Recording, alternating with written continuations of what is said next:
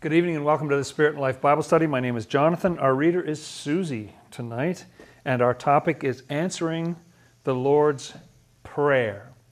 We think a lot about prayer in terms of our asking things of the Lord. Occasionally we remember to be thankful to the Lord or we pray for somebody else and so on. But a lot of it is about us asking the Lord for something. We want this, we, we wish for that, and so on. Uh, but there's a sense in which uh, the Lord has a prayer that He's hoping that we will answer. So that's what we're going to be exploring here tonight. And I invite you to join us. Let's open with a prayer, shall we, friends?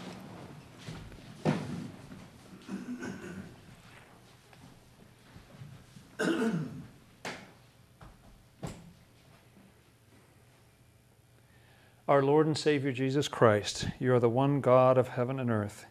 We thank you, Lord, for gathering us together in your name. We open the pages of your word, seeking you, Lord. Please tell us about your will, about your wisdom, about what it is that you would have us to do. Amen. Sending love to those of you who are out there online and on the phone and getting the audio podcast and so on. Great pleasure to be with you again. Uh, the prayer, answering the Lord's Prayer. Um, there are various passages. One of the curious things uh, in Scripture is that the Lord Himself, Jesus, when He was in this world, prayed so much.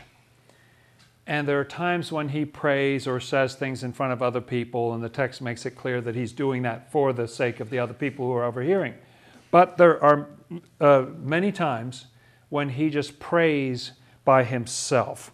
And I thought what we might do for starters here is just look at these passages.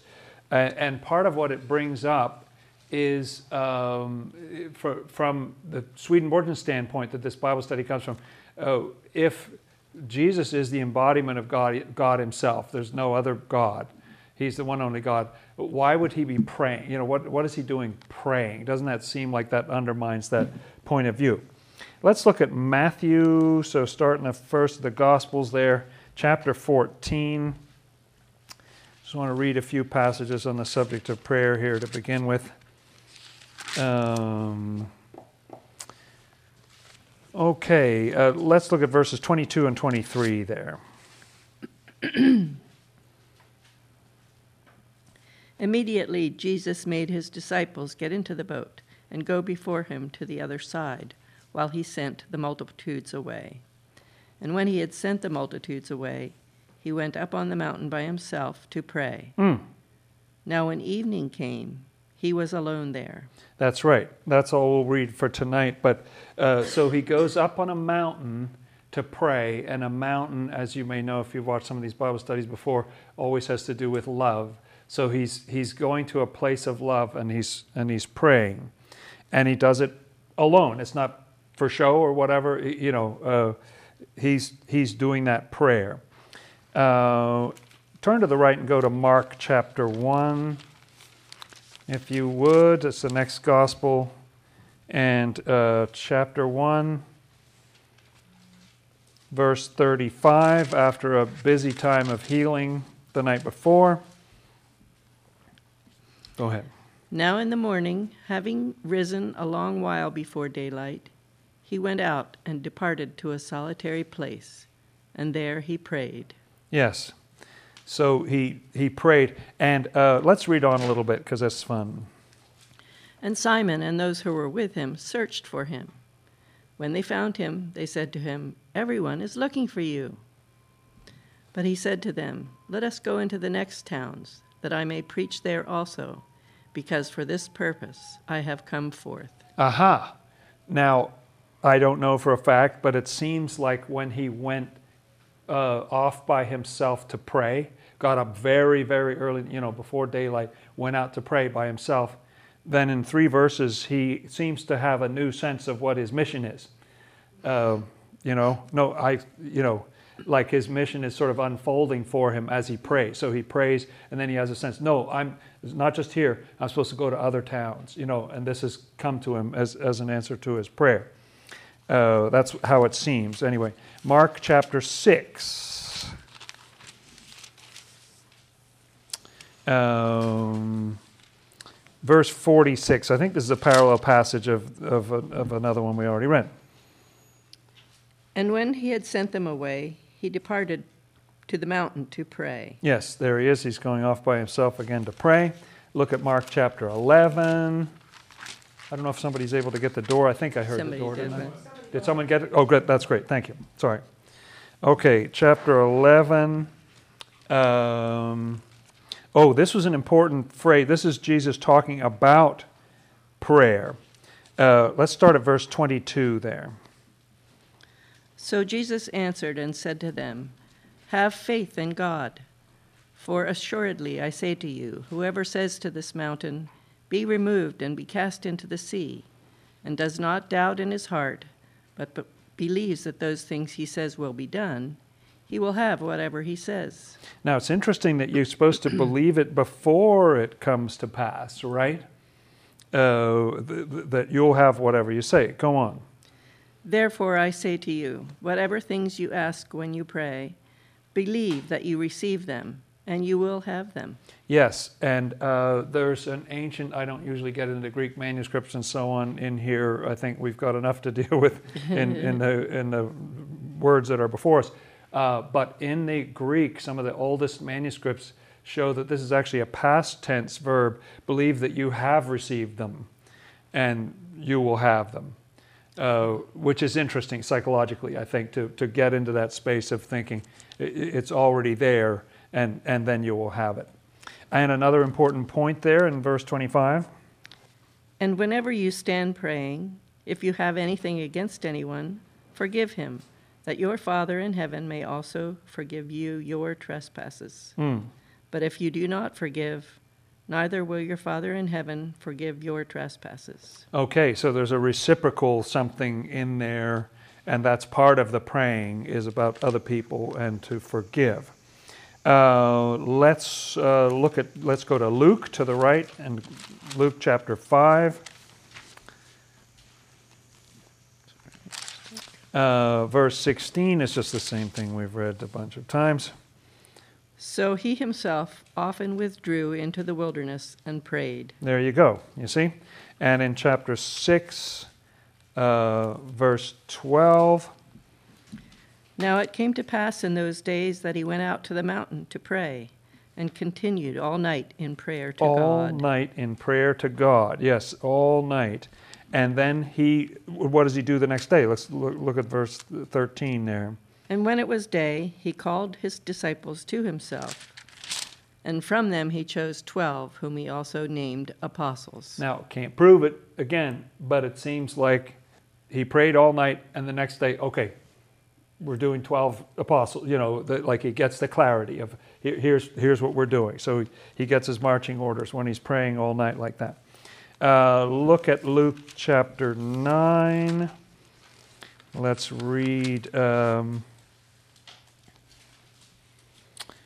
same thing again. 9 verse 18 is, is very similar to the other ones we've been reading there. And it happened, as he was alone praying, that his disciples joined him. And he asked them, saying, Who do the crowds say that I am? That's right. And then they get into a conversation about who he is. And look just down in that same chapter uh, in verse 28. Now it came to pass, about eight days after these sayings, that he took Peter, John, and James and went up onto the mountain to pray. Oh, what, what were they going up on the mountain to do? They were going up there to pray. Interesting. They're going up to pray.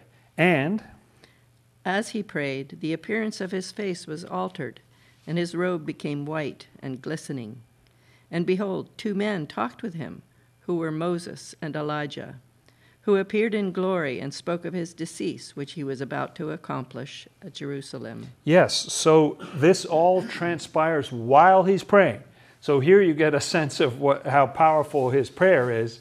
Uh, that his his clothes are radiating light, his his face changes, and here you see Moses and Elijah who were long dead, and they appear in glory beside him, and they're talking with him about the crucifixion that hasn't even happened yet, but they're having a discussion about it, and obviously Moses represents the law, and Elijah represents the prophets, you know, portions of the Old Testament. So there he is discussing with them what, what's going to happen.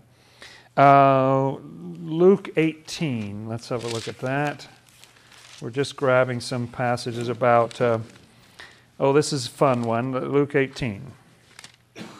Start at the beginning. It's right at the beginning. There we go. Then he spoke a parable to them that men always ought to pray and not lose heart, Uh huh. saying, There was in a certain city a judge who did not fear God nor regard man.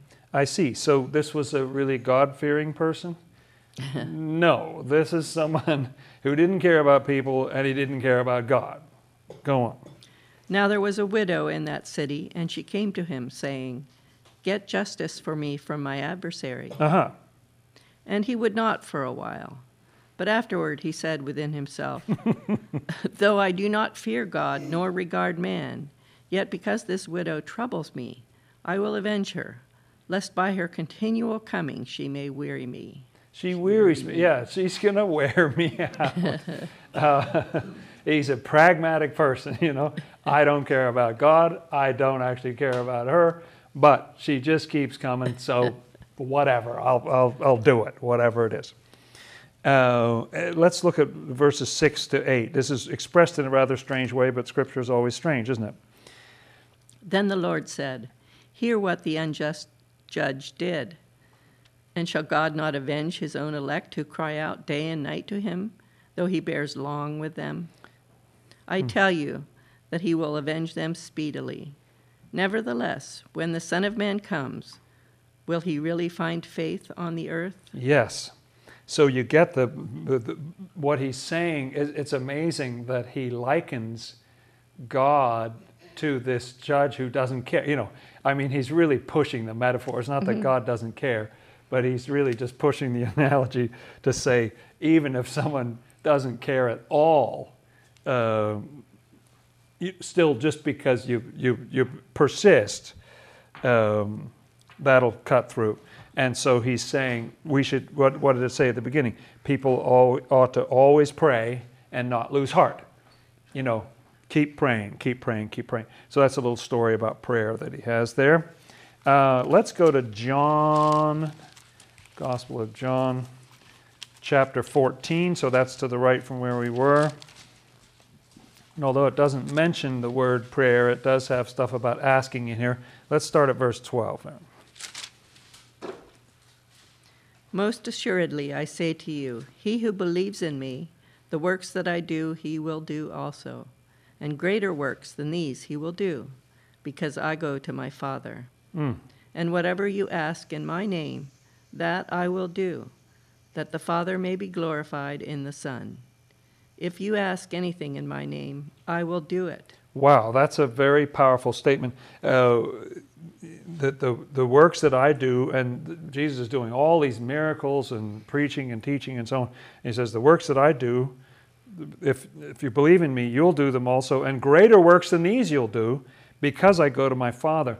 I think what that means, first of all, Father there means divine love, just like the mountain before. And the fact that he's going to be united with the divine love at the end of this process that he's going through means that there will be an even more powerful connection between God and human beings uh, as a result of what he did. Uh, so, you know, you'll do the same things I do, and when I go to my Father, you know, greater works than these you'll do, and whatever you ask in my name, I'll do it. It is important to note here uh, how Swedenborg interprets the word name, that name doesn't just mean Jesus, it means the quality, the quality of compassion and truth, a desire to save everyone in the whole human race, that sort of thing.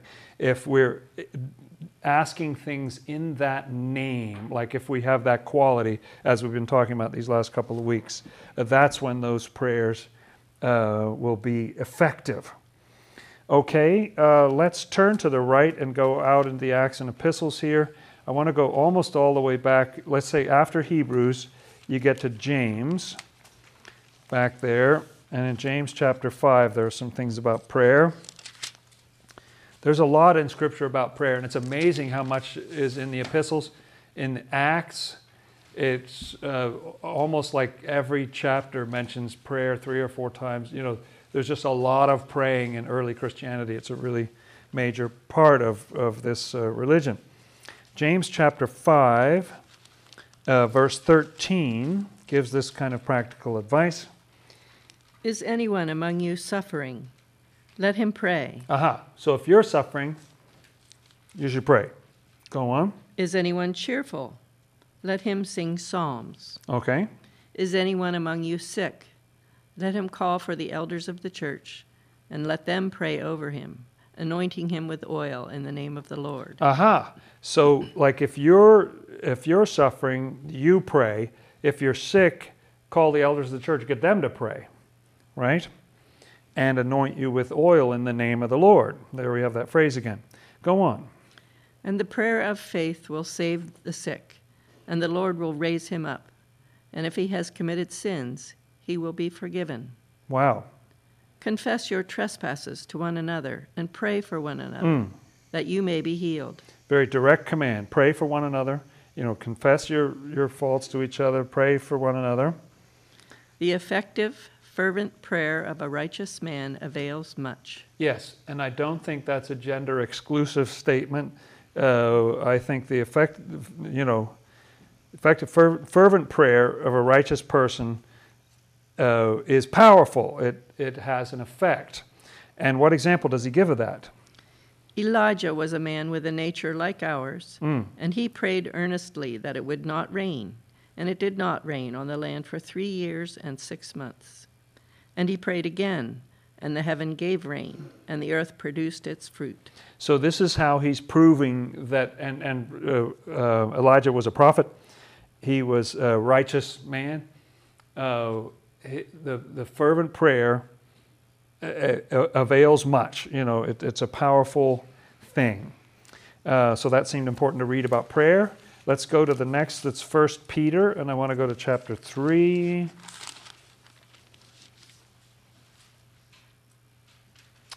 Let's start at verses eight there, shall we? Finally, all of you be of one mind, having compassion for one another. Ah, very similar sort of statement as we read in James there. That's right. Love as brothers. Be tender-hearted. Be courteous, not returning evil for evil or reviling for reviling, but on the contrary, blessing, knowing that you were called to this, and that you may inherit a blessing. For he who would love life and see good days, let him refrain his tongue from evil, and his lips from speaking deceit. Let him turn away from evil and do good. Let him seek peace and pursue it. Mm. For the eyes of the Lord are on the righteous, and his ears are open to their prayers. But the face of the Lord is against those who do evil. Yes. And this is, again, written according to the appearance. It's not that the Lord turns his face away from people who do evil. is that when you do evil, you turn your face away from the Lord. You experience him as uh, turning his face away. Uh, but when we're in this condition that it calls righteousness there, uh, then the Lord is paying attention to us, is open to our prayers. The, the prayer of a righteous person has, has a great effect. Uh, so our state, the state that we're in, the state of our heart and mind, has an impact on the nature of our prayers. Uh, let's turn to the right. And uh, just before you get to the book of Revelation, you've got the epistle of Jude. And I just wanted to read um, verse 20 there. But you, beloved, building yourselves up on your most holy faith, praying in the Holy Spirit.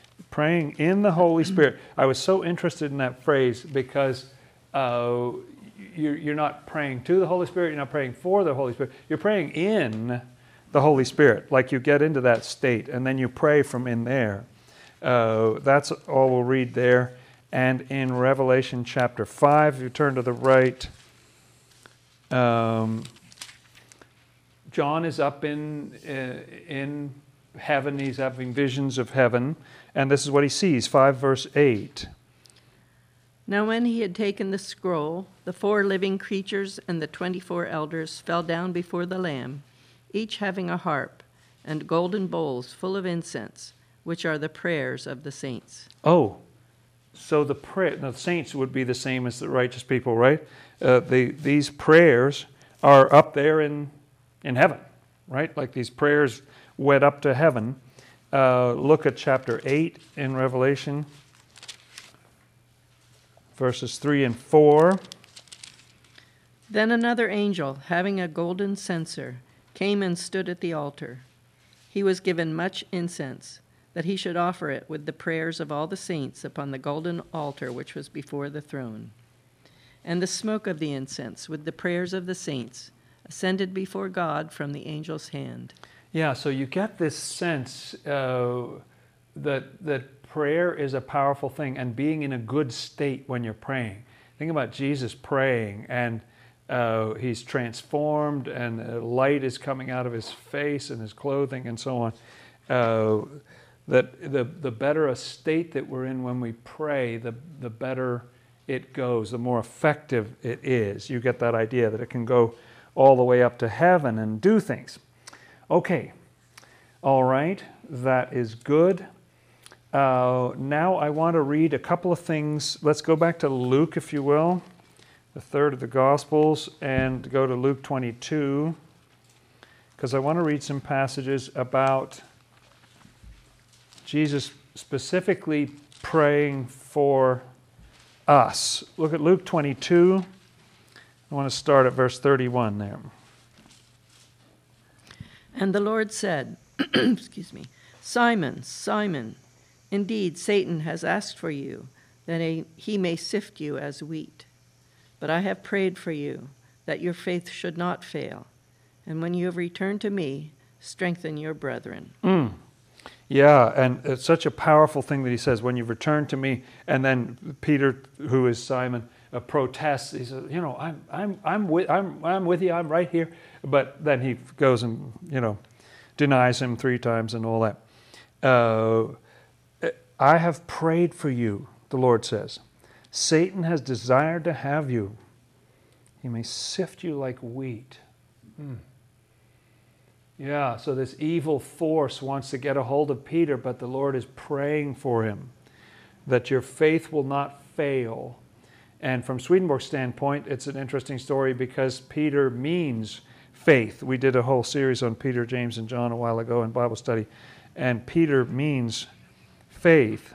Uh, and I've prayed for you that your faith does not fail. And when you return to me, then strengthen your brethren. Um, yeah, so that image of, that's so powerful to me of the Lord. You know, I would think that would send a bit of a chill through you if the Lord said you, you know, Satan wants to, you know, sift you like wheat, but I'm praying for you that you're going to hang in there. Uh, but does that guarantee that Peter's going to hang in, or, or is there something Peter has to do? He has to participate, doesn't he? And when he returns to the Lord, then he does tremendously strengthen the church and all kinds of people. And look at John chapter 17. So turn to the right. Uh, there are long prayers in here. John 17 begins with Jesus praying for himself and speaking to the Father. And then uh, let's start at, uh, where should we start here? Start at uh, verse 8, let's say. For I have given to them the words which you have given me, and they have received them, and have known surely that I came forth from you, and they have believed that you sent me. I pray for them. I do not pray for the world, but for those whom you have given me, for they are yours. And all mine are yours, and yours are mine, and I am glorified in them. That's odd that he would say, I don't pray for the world, I'm just praying for the people who are following and so on. That's a strange statement. Uh, I believe that in actuality, it's impossible for God to break it down. You know, it's like it says elsewhere in the scriptures He sends His sun on everybody, He sends His rain on every, you know, good or evil. Like it, it, doesn't, doesn't change. But again, according to the appearance, because I think it's talking about people who are receptive, you know. Uh, verse 11. Now I am no longer in the world, but these are in the world. And I come to you, Holy Father. Keep through your name those whom you have given me, that they may be one as we are. While I Yes. was with. Oh, Yeah, that, that's good. And uh, this prayer goes on for quite a while. They're not of the world, and so on. Uh, and uh, verse 20. I do not pray for these alone, but also for those who will believe in me through their word, Hmm. that all that they all may be one, as you, Father, are in me and I in you, that they also may be one in us, that the world may believe that you sent me.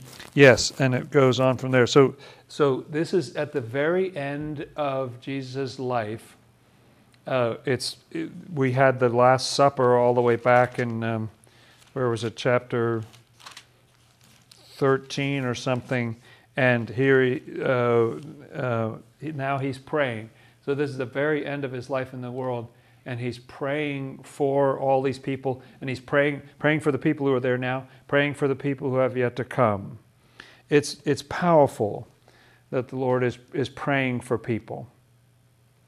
Okay, and now the last thing I want to look at here along these lines is the Lord's Prayer itself. Let's go to Matthew chapter 6.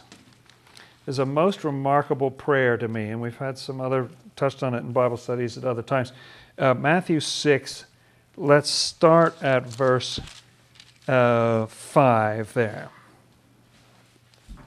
And when you pray, you shall not be like the hypocrites, for they love to pray standing in the synagogues and on the corners of the streets, that they may be seen by men.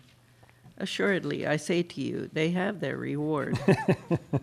yes. Uh, um, so this is this adds an interesting twist that it's it's not a for show thing. You know, it's uh, that doesn't get you very far. Just like I want people to see how holy I am. See, I'm I'm really praying my head off over here. Uh, what does he say to do? But you, when you pray, go into your room, and when you have shut your door, pray to your Father who is in the secret place. And your Father who sees in secret will reward you openly. And when you pray, do not use vain repetitions as the heathen do, for they think that they will be heard for their many words. That's interesting because we were told before in that other passage that we should be persistent, right? But here it's saying, you know, don't just babble on and on and on. Whatever, you know, you, you don't need to just go on forever. What does it say? A word to the wise is sufficient. You know, the Lord can hear and, and everything. Go on. Therefore, do not be like them, for your Father knows the things you have need of before you ask Him. Which does raise the question of what the point is. uh, when I started my prayer life as an adult kind of thing, uh, not talking about, you know, parents teaching me to pray when I was young and stuff like that, but just when I started to pray for myself, I used to say uh, these really dumb prayers um, because I would say, Lord, um, you know that I'm praying. You know what I'm going to ask for. You know whether I'll get it or not. So the point of the exercise somewhat escapes me right now, you know. And um, uh, I couldn't really figure out what this thing was. What are we doing here, you know? What, what, is, what is prayer? What is the point of prayer? But uh, what I came to see over time is that prayer is actually a receiving something. Like the Lord wants, what did it say? Pray in the Holy Spirit. Uh, that, that praying is receiving. You think you're doing something and it's going out of you toward God. But actually, when you enter that state and you enter it, you know, in a voluntary way, uh, you're opening yourself to something that wants to flow into you. You know, the answer already wants you before you ask the question. If, if you're, you know, really doing it in the Lord, it's not just to be seen by other people or whatever, but your heart is really asking that. That, that word fervent was interesting, wasn't it? The fervent and a, and a humble prayer say, Lord, I need this. Um, one thing that occurs to me to say is that I've, I've become convinced, I don't have a scripture on this for you, friends, but um, uh, this, there, there is a, uh, the way Swedenborg describes it, and the Bible describes it this way too, although it might be a little harder to understand from the Bible, but, but the, uh, there are two great worlds. You know, there's heaven and there's this world. And uh, heaven is full, Swedenborg says, of ex people. There's nobody else up there except us, you know, our grandparents and whoever. You know, they're all people who, who lived in this world. And uh, there's no separately created race or, or whatever, he says. They're, they're all us. And those people up there, but they're people who have been uh, gone through some degree of perfection. That, that perfecting process never stops. But uh, people have come into a different state, a more sort of glorious state, a state of compassion, as we've been talking about the last couple of weeks. They've become love. They've become, you know, embodiments of truth, and they're getting better and better at it over time. Uh, so you've got really powerful beings up there in the spiritual world. Uh, so you would think they should be telling us stuff, you know? They should be warning us. And, and I'm not saying it never happens, but I think there are very strict rules on the communication. Uh, you may have heard me use this analogy before because um, it's one that strikes me that when you get when you get two very unequal people trying to be in a dance or trying to play music together or whatever, the only way it really works in a mutual way is when you do it according to the weaker of the two. Uh, the person, you know, you can't you can't have some amazing, you know, musician just oh, I'm going to go crazy and you do whatever you want. Uh, that's that's not going to be fun, you know, together. You're not going to be playing together. The way it works is if the person who's not so good just goes, Well, I know these chords, you know, and then the other one plays along, just fills in. Now you're working together, you know, now you've got a good, uh, a good thing going on. Heaven is stronger than we are, so it has to be by our, we call the shots, because it wouldn't, they're, they're, they're too powerful, they would overpower us. Uh, and there are all sorts of rules that heaven is not, Swedenborg says there are all sorts of rules. Heaven is not allowed to tell us new theological things that we, we weren't thinking already. They only, they're only allowed to uh, work within the parameter of what you already believe. The only way to get new beliefs is from other people in this world. That's one of the reasons we do this Bible study. That's one of the reasons we have the Word, because something in this world can tell you something, but heaven's not allowed to directly come in and just stuff a new thought in your head. You know, it would be a little overpowering if they did that. But prayer defeats the mechanism. you know? Prayer, if you pray, then they're like, oh, okay, you asked, all right, boom, you know, and then they can dump something in. Uh, so it, it defeats the, the, the, the rule, like that's within the order of it. That, okay, it came from you, you prayed for it, you asked, so now it's okay. Now we're not overwhelming you if we sort of pu- push this in. Now, now we'll give you an answer to a prayer, you know, that kind of thing. Um, so, uh, mm, let's so let's look at this Lord's Prayer here. Uh, prayer is very important. That's why Jesus was praying. That's the way to do it. He was showing us how it's done, and he prayed a lot, and he prayed very well, and he teaches them to pray. And so the, the Lord, and part of what I was driving at with all that before was just that your Father already knows what you need. The point is not to tell Him something that's, wow, this, that really surprised me. I didn't see that coming. You know, that's not God's reaction to, to, what, what we say. Uh, what he, he's, he's, he already knows what you need. It's like, do you know it? You know, mm-hmm. and when you get in touch with it, when you enter prayer, then you realize, oh man, I really need to work on this, or I should get in touch with so and so, or whatever. You know, I've learned to pay attention to those things, as I'm sure you have good friends. Of when when you're praying and somebody comes to mind or something, you know what I mean? Like there's a little signal there, like, hey, you could do that good thing for somebody. And then the Lord teaches his disciples how to pray.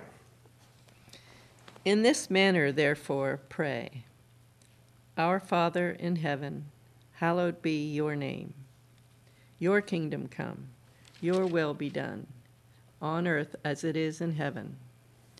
Give us this day our daily bread, and forgive us our debts as we forgive our debtors. and do not lead us into temptation, but deliver us from the evil one. For yours is the kingdom, and the power, and the glory forever. Amen. Okay, so there's the, and then it goes on a little bit about forgiving trespasses, and then the Lord will forgive you. But if you don't forgive, then the Lord, then you don't receive the forgiveness. In other words, that's about the reception thing that we're talking about, that you get into that receptive state. Um, now, this is a familiar prayer to a lot of people. A lot of people say this um, a lot. I was interested to learn from Swedenborg that he says that the angels say this prayer every day. Uh, and uh, so this is the Lord's Prayer. It's um, I've studied it quite a bit, and it's an it's an unusual prayer. It's a strange prayer, like something that's completely absent from it is the word please, right? Nothing about please in there. It's nothing about thank you. It's an odd prayer. And I looked at the form. What is hallowed be? What does that be? Hallowed be. What's, what's, what does that be? What part of speech or what sort of form is that in? These in the Greek are a beast that, that is called a third, forgive a little Greek lesson here, uh, person imperative. Now it's very interesting that you would think the prayer would be full of, oh Lord, I wish this or I want that, or you know, you're asking a question or something like that. An imperative is a command. All these verbs in the Lord's Prayer are commands. So, hallowed be thy name is a command. Thy kingdom come is actually a command in the Greek. Thy will be done, that's a command. Give us this day, that's a command. Forgive us our debts, that's a command. Lead us not into temptation. Deliver us from evil. They're all commands. No asking, no thanking, no asking, all bossing around. You know, they're all commands. But these third person imperatives are interesting. We don't really have them in English. You see, if I boss you around, I use a second person imperative. Go do this, you know, do that. Leave that alone. Stop that, you know, and other fine parenting tools, you know. um, those are second person imperatives. It's a direct command from me to you about what you have to do. A third person imperative is an interesting beast because it is me telling you that a third thing has to happen. And what's interesting about it, and I can think of English equivalents that I'll give you in a second, but what's interesting about it is that I don't say whether I'm going to do it, I don't say whether you're going to do it. I'm talking to you, but I just state a necessity about a third thing. That's what a third person imperative is. And so uh, the example that occurred to mind is if I, you know, if I saw you and I said, That dog has to get off my lawn. You know? And I'm not saying whether I'm going to do it, the dog's going to do it, you're going to do it. I haven't specified, but I'm telling you something about a third party, a third entity. Third person imperative. So these are all third person imperatives. You pray, Our Father who art in heaven, your name has to be kept holy. I'm not saying whether I'm going to do it or you're going to do it, but it has to happen. Your name has to be kept holy. Your kingdom has to come, it must come. I'm not saying whether I'm going to do that, I'm not saying whether you're going to do it, but it has to happen. That's what thy kingdom come means.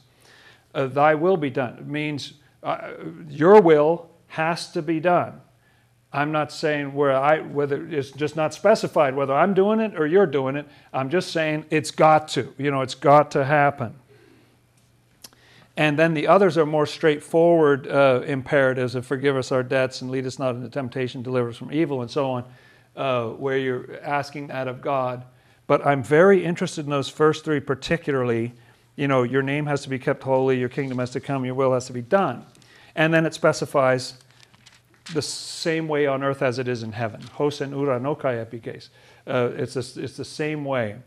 Um, uh, so that's how the will you know, has to be done. This is something to unite heaven and earth. What a strange prayer to say to God, Our Father in the heavens, these three things have to be the case. You know, it's an interesting type of prayer. And I haven't specified who's, I'm not saying, you get on it, you know, that, that's not what the prayer says.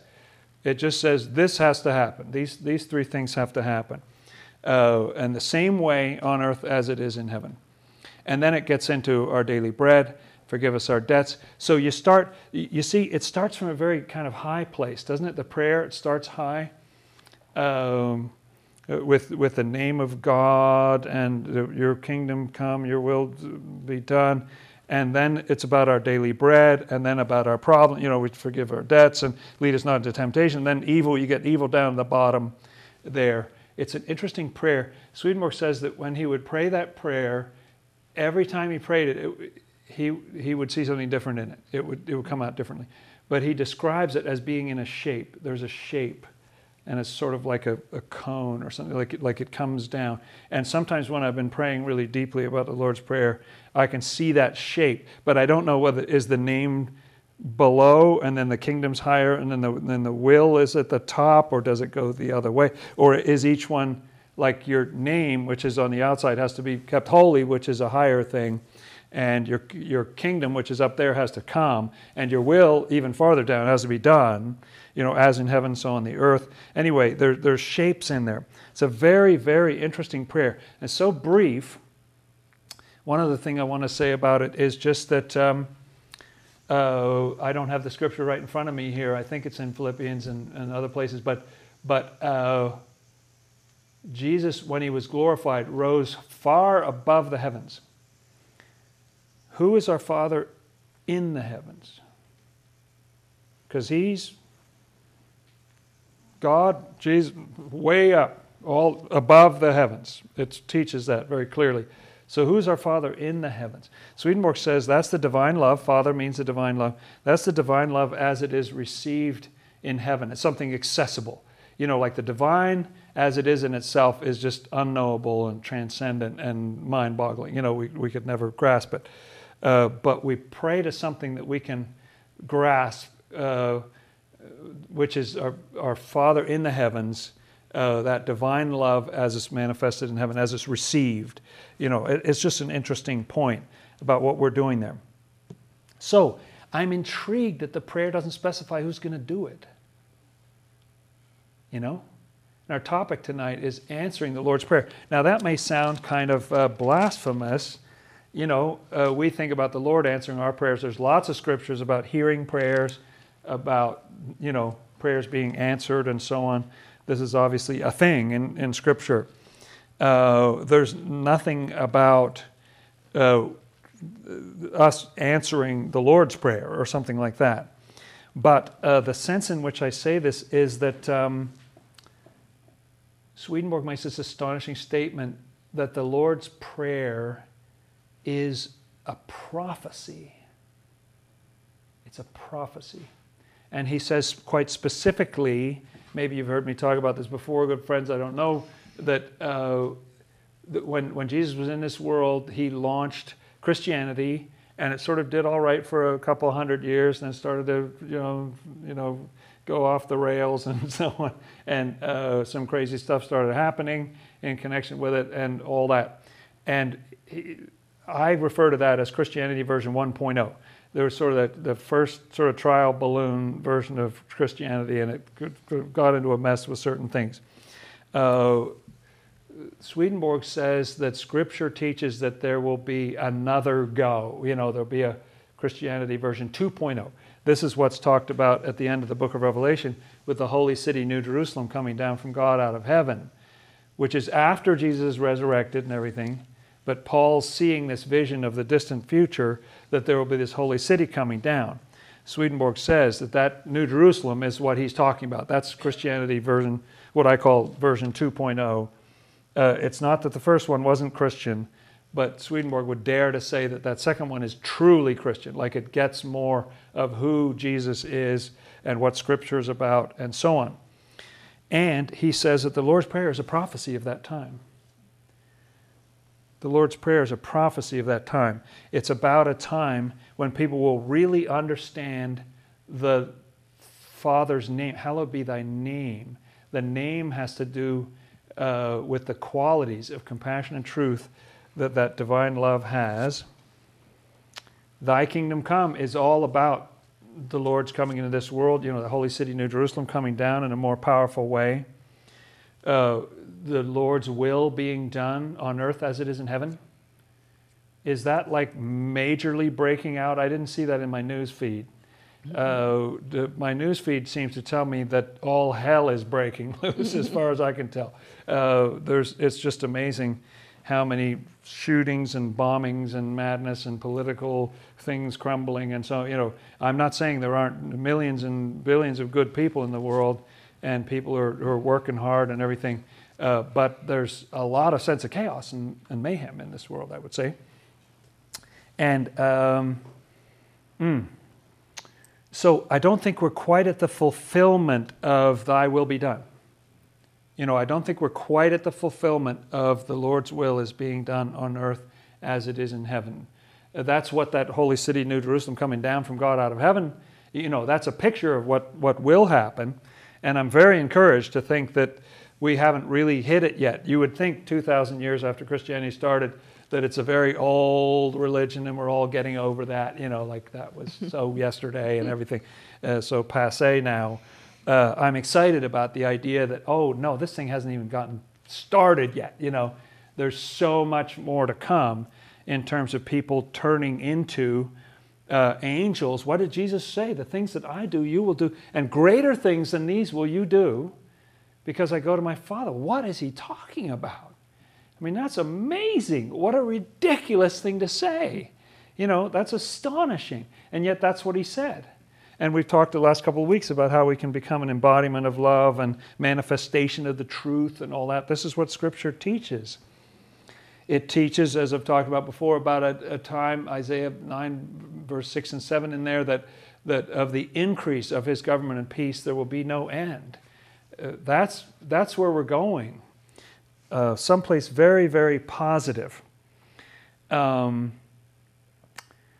so, if the Lord's Prayer is a prophecy, if it's actually a prayer for something that hasn't happened yet, it's praying for a time when the Lord will be better known, for a time when this world will be his kingdom. It says in the book of Revelation, the kingdoms of our world have become kingdoms of the Lord and of his Christ uh, you know, there's some time in the future when when this is really going to come down into our world in a more meaningful way, and part of that will be that the law will be written on people's hearts, and it says people will not say to each other, "Know the Lord," for they will all know me, from the greatest of them to the least. The Lord says.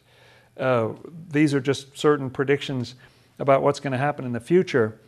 Uh, so envisioning a time when that kingdom comes and when the Lord's will is done on earth as it is in heaven. This is a radically positive view of what's going to happen. Then I think the rest of the prayer is about how we get there, like we, you know, the daily bread, uh, for, forgiving the, the debts as we forgive other people. Very important. It's come up several times tonight. The forgiveness thing is a big thing about how this is going to work. You know, where we forgive other people, we get our daily bread and we prayed not to be led into temptation, but to be delivered from evil. You know, the Lord wants to improve us because His is the kingdom and the power and the glory forever. Um, so, if that's the Lord's prayer, if the Lord's prayer, if that's what the Lord is praying, the Lord is praying, I want a world that's heaven on earth. That's what I'm doing this whole thing for. I didn't come down into the world for my health or to enjoy strolling around the pleasant countryside and so on. I wanted to transform the human race. The Lord wanted to come into this world in order to bless the human race. What did it say about Abraham all the way back there? Be a blessing to all the nations of the earth. That's what the Lord uh, came into this world to do. And he went through that transformation in order to show us how to go through a transformation.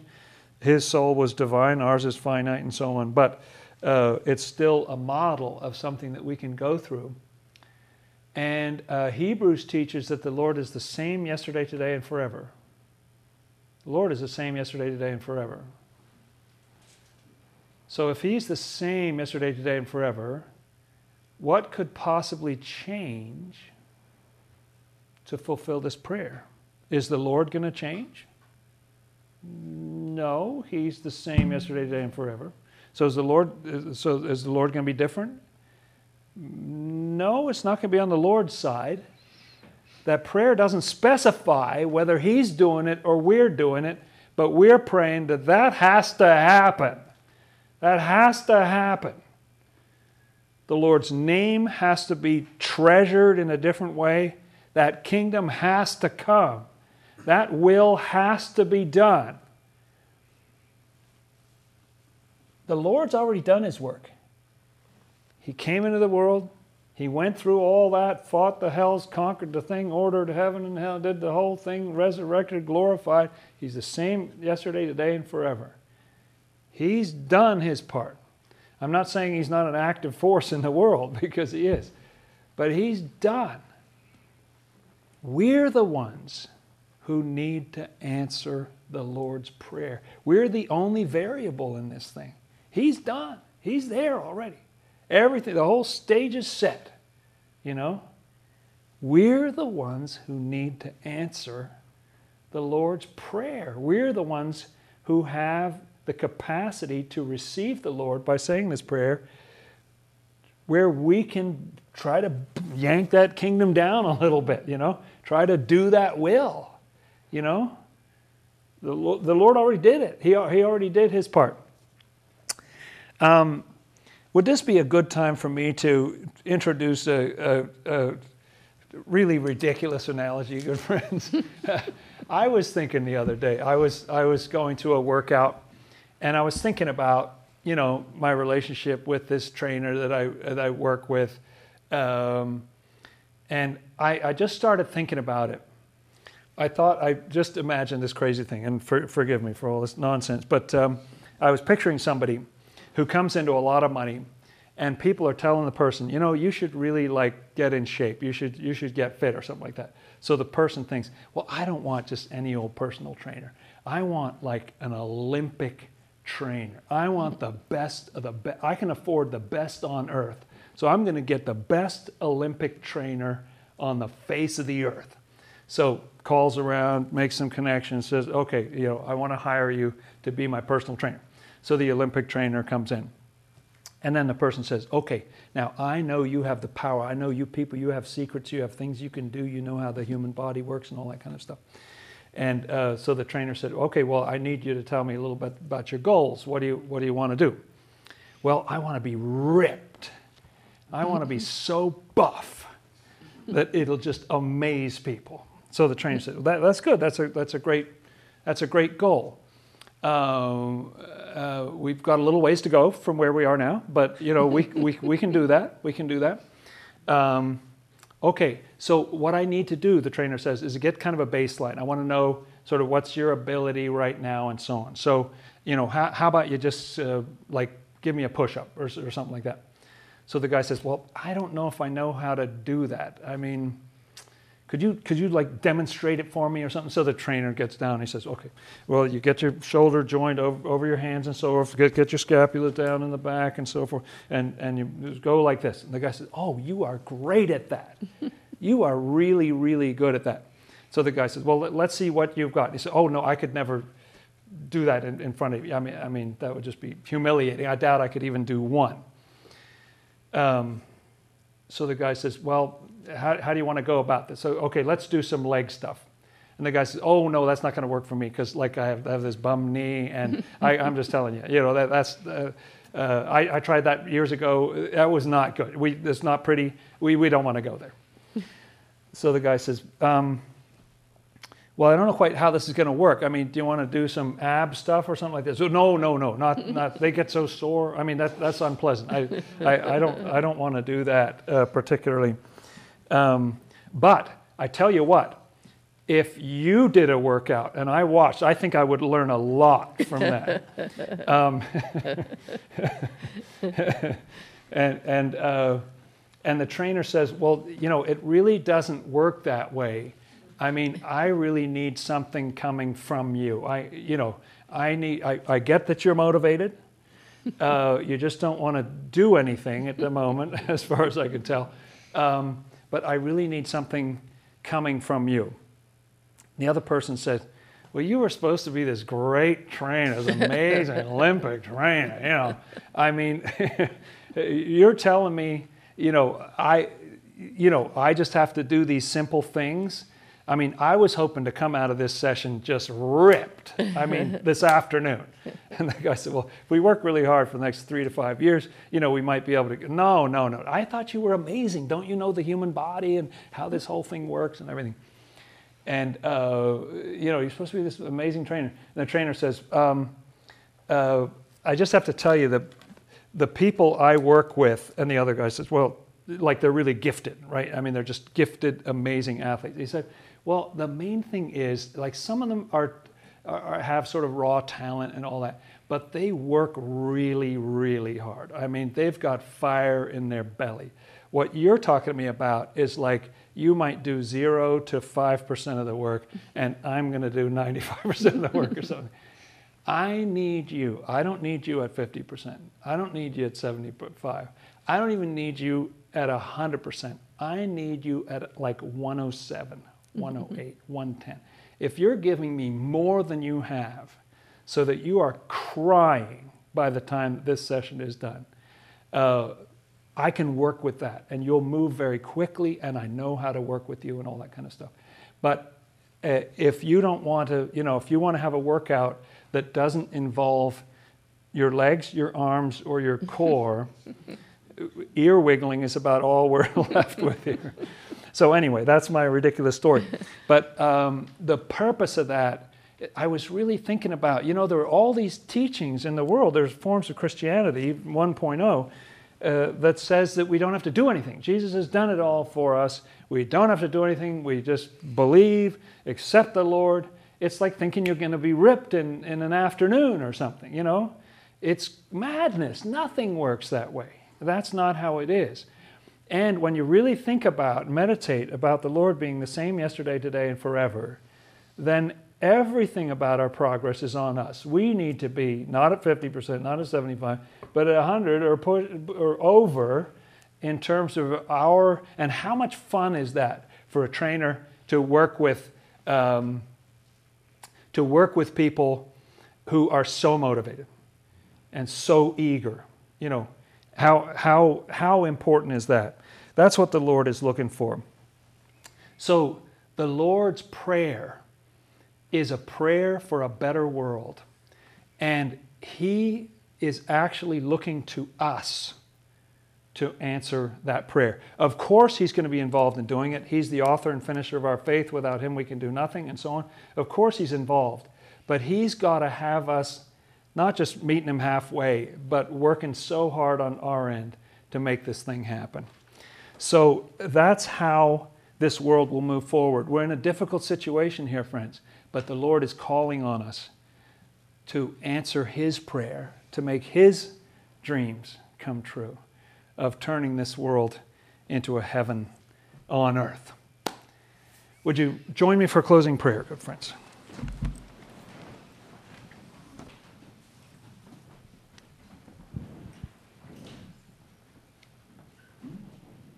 Our Lord and Savior Jesus Christ, we thank you for bowing the heavens and coming down into this world. We seek you, Lord. We want to be worthy of your training. Help us as we go through our self examination and repentance, laying aside the sin, putting aside those things that stand in your way. And help us, Lord, teach us those righteous prayers where we receive that love and compassion from you in our heart as we pray and help us to carry that forward into our lives, making this world a better place. Our Father, who art in the heavens, hallowed be thy name. Thy kingdom come, thy will be done, as in heaven, so upon the earth. Give us this day our daily bread, and forgive us our debts, as we also forgive our debtors. And lead us not into temptation but deliver us from evil. For thine is the kingdom and the power and the glory forever. Amen. Let's keep on repenting, friends, so we can get in shape.